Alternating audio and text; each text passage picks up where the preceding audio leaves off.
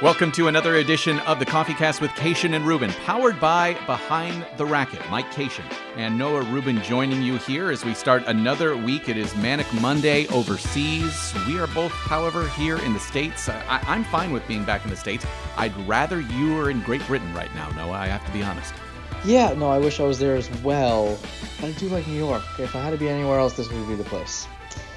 Yeah, I suppose, but Gosh darn it, that grass looks so brown at this point. I was going to say, it doesn't look that great anymore. The grass is not greener. of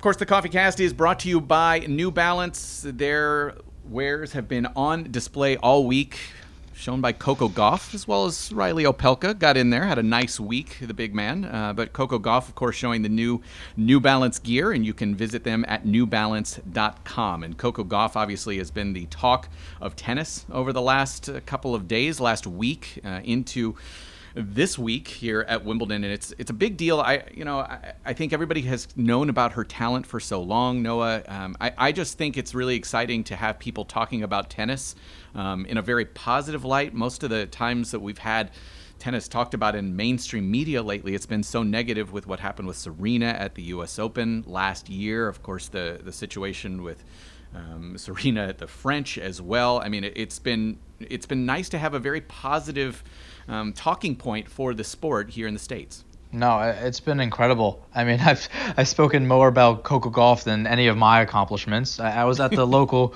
pizzeria and you know just random people. They're like, "Have you seen that 15 year old?" And it's just it never happens. So to have yeah. you know something like this, I am more than happy to talk about it because what she's doing is one an incredible feat for tennis and for herself, but two, I don't know if she truly understands the overall impact she's having on American tennis and just the idea that there's actually a spotlight now and and that's you know hopefully she uses it hopefully she grows with it and I can only assume she will but we have to help her out. You know I I, I am older than you obviously by like 30 or 40 years but I remember what it was like when um, Tiger Woods had kind of that breakout in the Masters the first time he won it in 97 just the the feeling uh, that you would get just talking to people about the sport of golf at the time and what Tiger was doing, and I actually get that sense right now. And I don't think she's going to win this event. I, I, I, I it's certainly possible, but it's just amazing to see people excited and talking about the sport of tennis, and I really do hope it, it grows into something positive. Yeah, it just allows for people. I mean, I'm I'm seeing them just watching Wimbledon now. You know, not even Coco Gauff yeah. is on. They'll just watch a couple of the matches, and that's what we need. That's just building that thrill around tennis again, and just that you know wanting to watch it. On the men's side, uh, obviously a lot of attention paid to Nick Kyrgios uh, for better or for worse. His is not necessarily on the positive side. Um, I, I, will say my homeowners association president came running up to me uh, the other day, having watched Nick Kyrgios and Rafael Nadal, and he just came up to me. Doesn't know a lot about the sport, and he just says, "Mike, Mike, have you seen this uh, this Austrian guy, Nick something?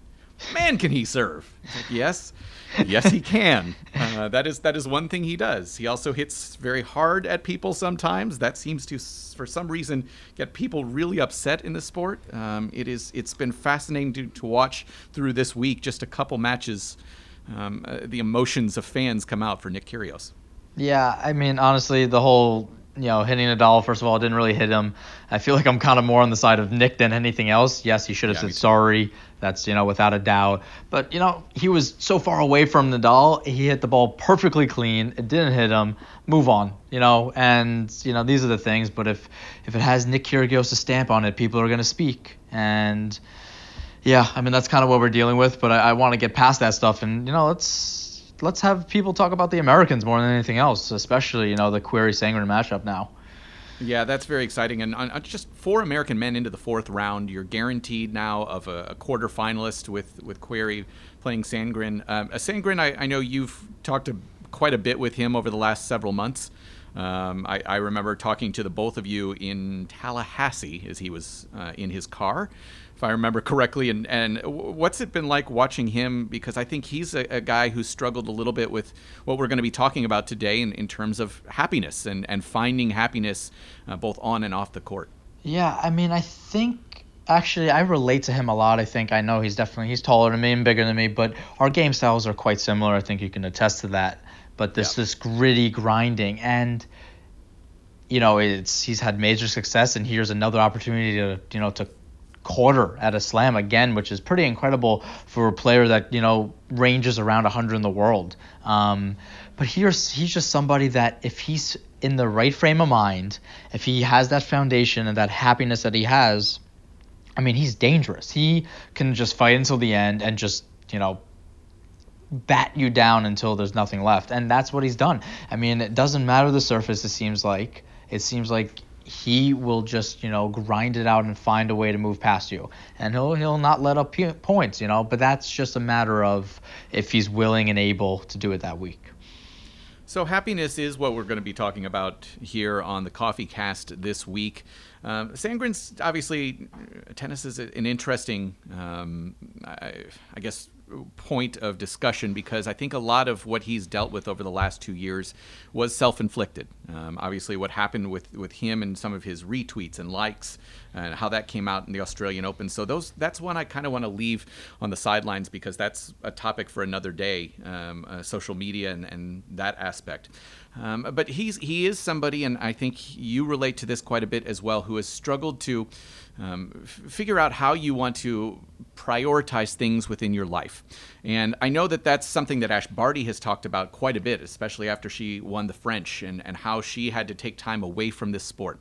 And that's what we want to talk about today is, is where players place their, place priorities as they move throughout the calendar year, as they move throughout their careers. And what's been the biggest struggle for you over the last couple of months, couple of years? I think the biggest issue, and I know you've been around it as well, is that there's so many voices. You go throughout your tennis career, I'm sure a commentary career, a broadcasting career, people are telling you so many things. And as an athlete, you're trying to take in as much information as possible. But the thing is, there's only a very low percentage of people that actually know what it takes or have an understanding, and there's 0% of them know who you truly are as a person and what you need. So you're going through this career and you're trying to listen to people, but I think the actual happiness gets put to the side a lot. And especially if you don't have a coach or family members that are truly supporting, making sure that you're okay. This is something that's a major issue, and I've dealt with it. I was lucky enough to have coaches and obviously my family supporting me, making sure that if I'm not happy hitting a tennis ball, that I should talk about it and think about it. And that's why I've dealt with it as swiftly as I could. But I mean, from a young age, you're told you should be going to the federation. You should be leaving home, getting the best training you can, make sure you're outside in heat, making sure you're getting this training done, making sure you're going this many tournaments, making sure you're eating this way. And yes, those things are all, you know, certainly important and, you know, a lot of them will help you get to that level you want to be. But without the foundation of wanting to wake up and hit that tennis ball, without the foundation of that just pure happiness and joy in your own life, none of that matters.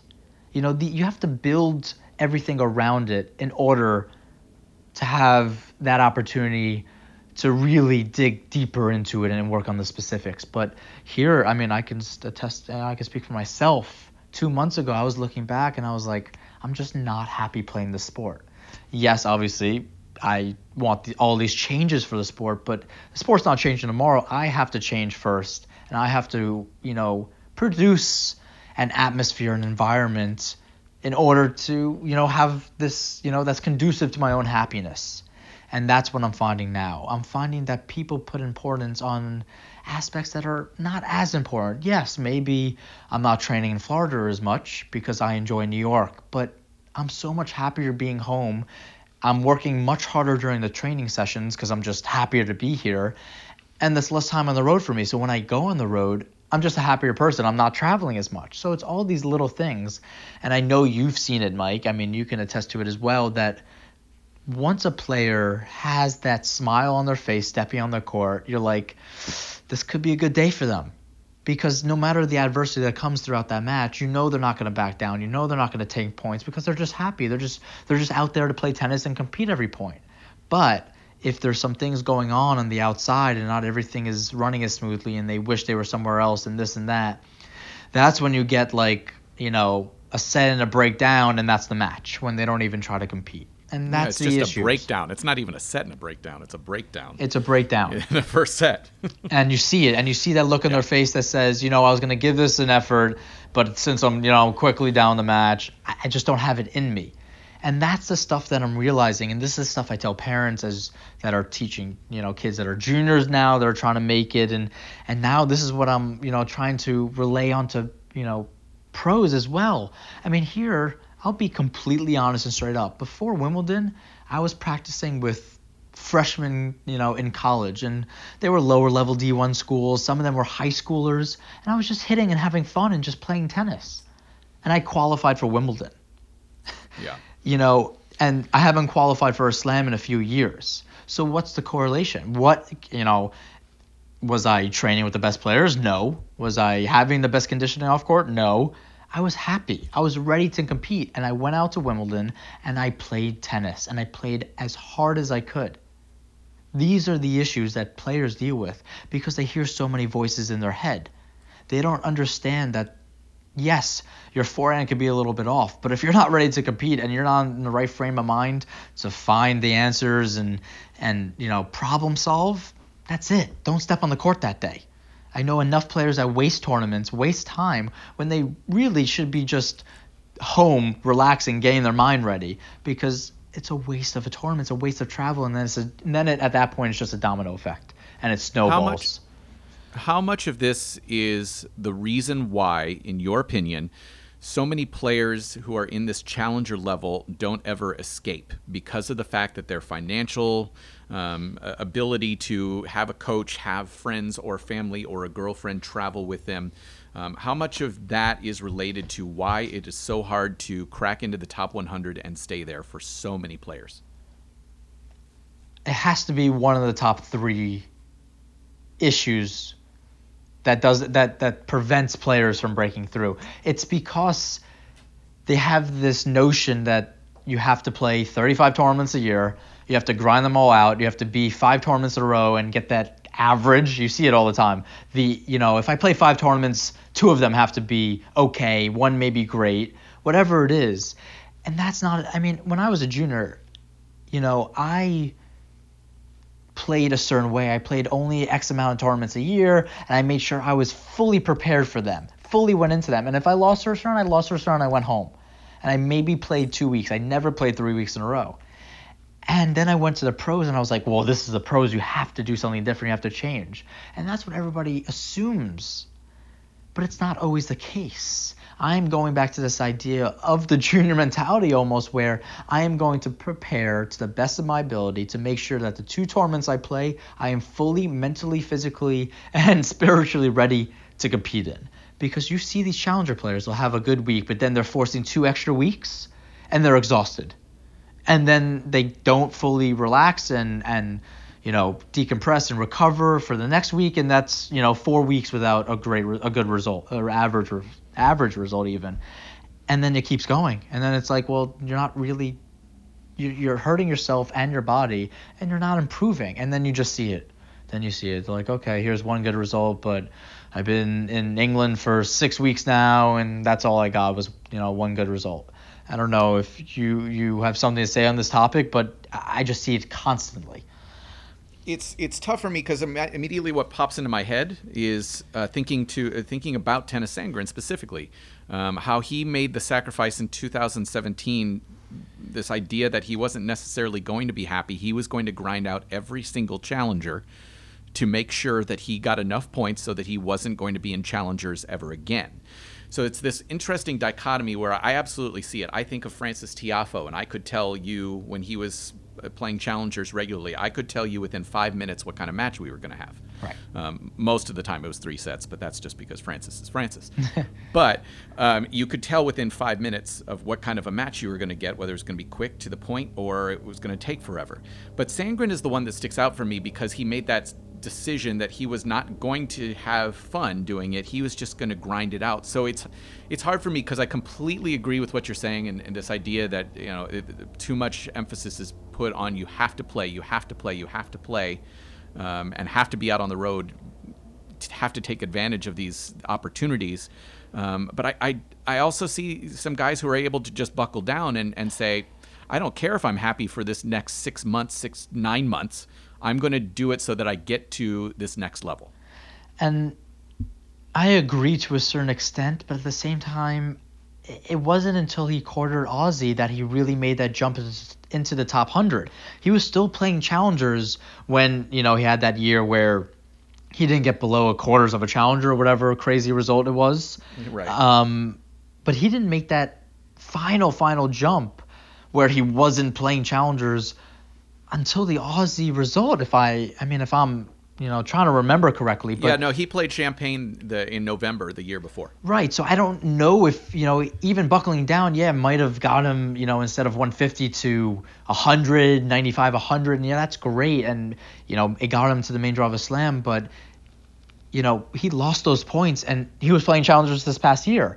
So yep. you know, the only person that really I know that does it consistently and you know, I don't know how fine he is with it because it was a Jordan Thompson. I mean, I see a very low percentage yeah. of people that can actually truly buckle down for a an extended period of time. I'm not talking about like, you know, a Kyrgios who goes out and he won three challengers in a row and then he skipped. That was it.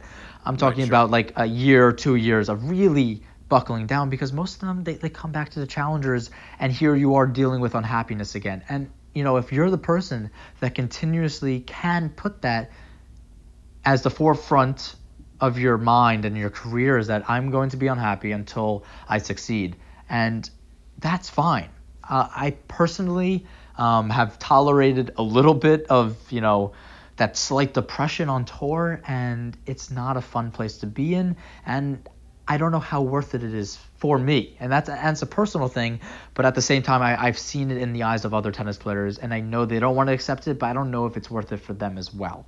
And that's what, and that's why I'm trying to find, you know, a way to balance it. And obviously, you know, it was a quick success, um, you know, this change of mentality that I had to enjoy it. And here I am. I qualified for Wimbledon. Obviously, you know, I was disappointed with the first round match, but to qualify for a slam is not an easy feat. And I did that with the new mentality.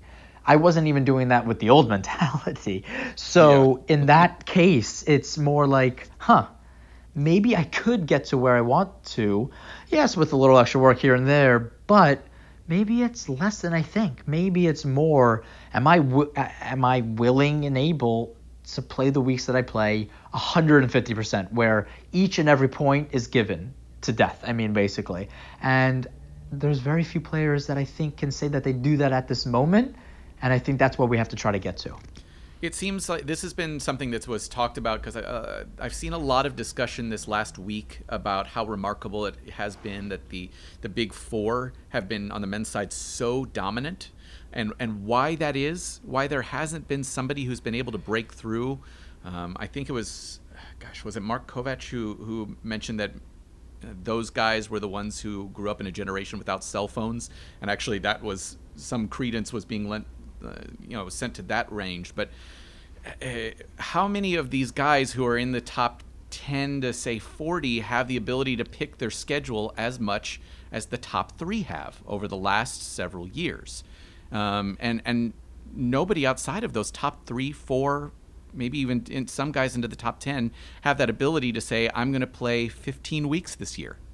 Um, you, you, know, you don't really necessarily have that luxury to do that if you want to be top 50 at this point in your career. Mm, so you how don't. do you balance that in terms of how you, which weeks you want to play, where you want to play, so that you are able to maximize it, not just yourself, but for everybody else?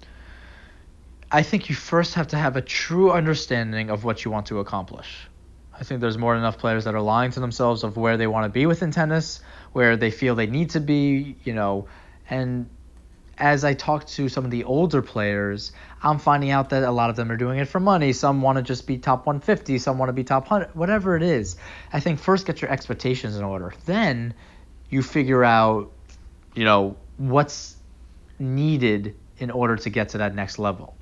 And then comes, you know, the talk, which you know will be for another time, of course. But are we talking about like birds and bees, or I mean, because if you if you need me to talk to you about sex, Noah, I mean, I'm, it's a very awkward conversation, but we can have that talk. No, I'm glad we're doing this in front of all of the people that are listening to this conversation. And most importantly, my mom will be listening to this, which I'm super excited about. but and, and, and, your girlfriend. But that's beside. The, that's not why you're here. That's not why I'm here. Now I lost my train of thought a little bit. but no, no. To get back to it was now we're going back to the discussion of just you know fundamental issues of tennis as a whole. Now we're talking about in order to break through to the next level, you have to put yourself in a place where you can't be injured, you can't get hurt, you can't take time off, and you have to play 35 weeks a year.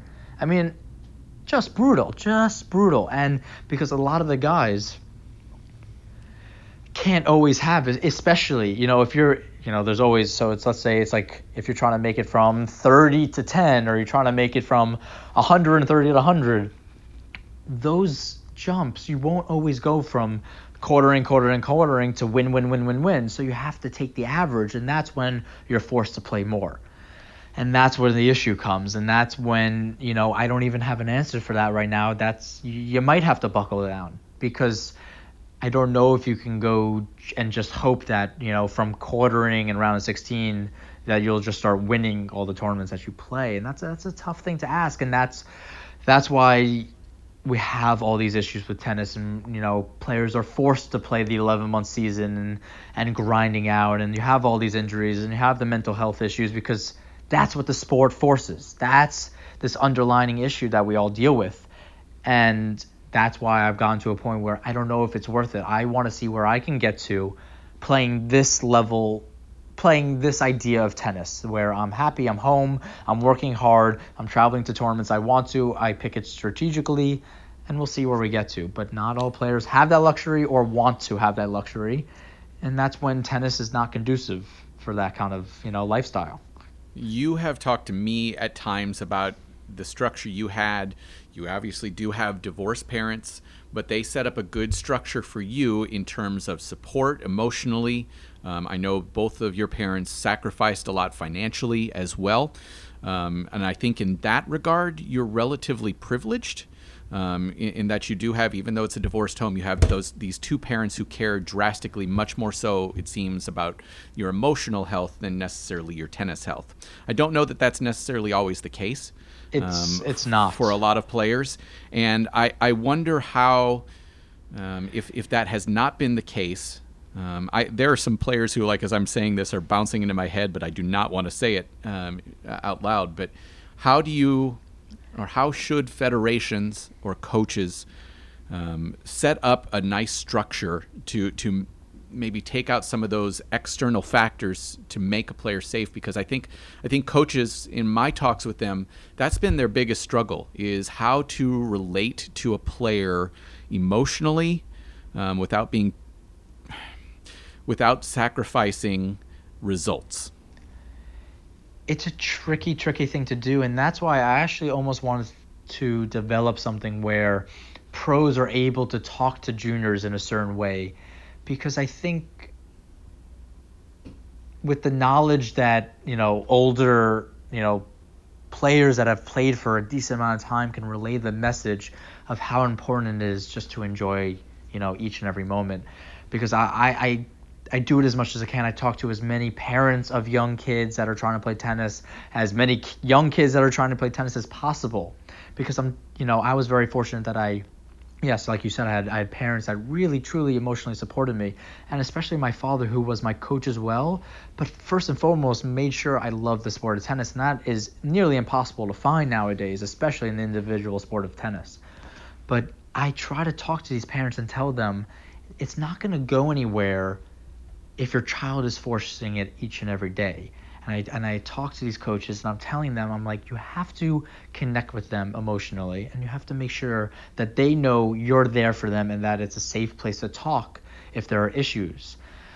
Because as athletes, we're always had this idea that everything we take on, we should be taking on. You know, nothing should be spoken about. We just take it and we move on. And that's because we're athletes and that's what we have to do but that's the issues that we and it starts very young and that's why i try to speak to as many kids as possible and shed light on the fact that if you're not enjoying it now just wait until it becomes tougher. If you think juniors is tough wait till you know college takes place. You think college is tough wait until the professional world of tennis like futures you know you step into that world. There's so many issues and i think coaches have to understand how vital it is for a player to feel safe within that you know system because that's the only way they're going to grow as people you know first and foremost and then tennis players it's a very difficult thing and i, I think to my college um, time uh, working at the university of illinois and seeing what the, the pressure that those coaches were under um, in that aspect in terms of they have to win, they have to produce to keep their jobs. I don't think that that goes away when you're a, a, coach of a professional athlete either, because you have to perform, you have to get your athlete to the next level, or else you're going to be fired. I don't think a lot of uh, former athletes who turned into coaches, which most of tennis coaches are, I don't think they necessarily have that ability to really have a good understanding of how much, how important the emotional side is uh, in terms of making a player better on the court.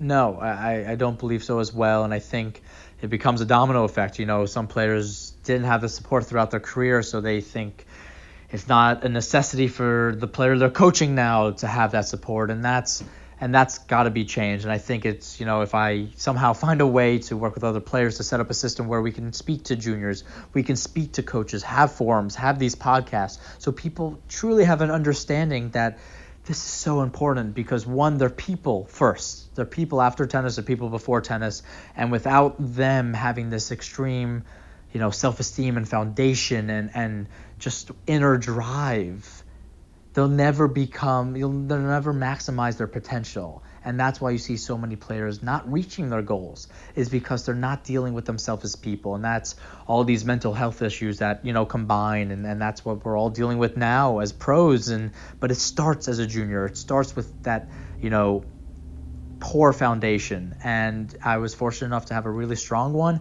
And i thank my family every day for everything they've done for me and I don't know if I would be the person I am without them, but not everybody has that. And I think it's a necessity, and I think it can be found within a federation if they set up a way to connect players that have been around the game and truly have an understanding of what it means to be a person first before a player. And I think that can really my, help.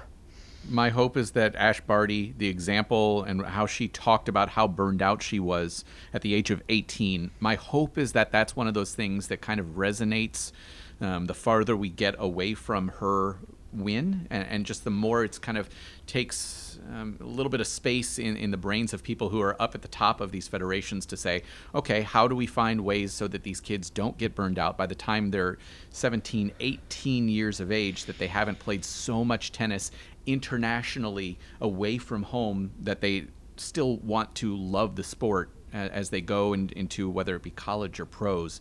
And I think that's one of my biggest hopes that Ash Barty's win, her continued success, is just kind of that beacon so that people kind of see some of the mental health and happiness issues that go along with being a, a top ranked junior.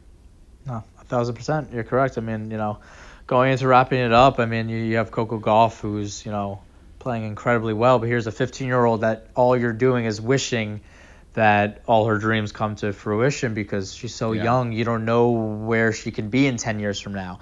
And that's why you you know you have to be that's a really delicate situation. Somebody who's in the spotlight now, who's, you know, a, a promising world number 1 one day and you just don't want her to burn out. That's exactly right. Well, Coco is going to be in action tomorrow as part of Manic Monday at Wimbledon. Uh, what's the match that you're going to be watching tomorrow since you're likely not going to be watching us here in Winnetka.